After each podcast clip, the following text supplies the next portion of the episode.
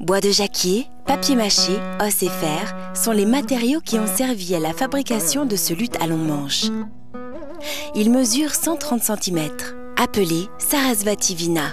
Originaire de la ville de Tanjore, dans l'état indien du Tamil Nadu, cet instrument est l'attribut de la déesse Sarasvati, divinité hindoue de la connaissance et des arts, comme la flûte est associée au dieu Krishna ou le tambour à Shiva.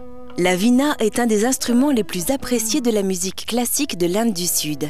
Il est souvent joué par des hommes ou des femmes en solo ou en accompagnement du chant et de la danse. L'exemplaire de la collection du Meg est de belle facture. Remarquez la tête du dragon protecteur Yali, sculptée à l'extrémité de son manche, ainsi que son résonateur en forme de poire orné d'un décor de fleurs et de cerfs.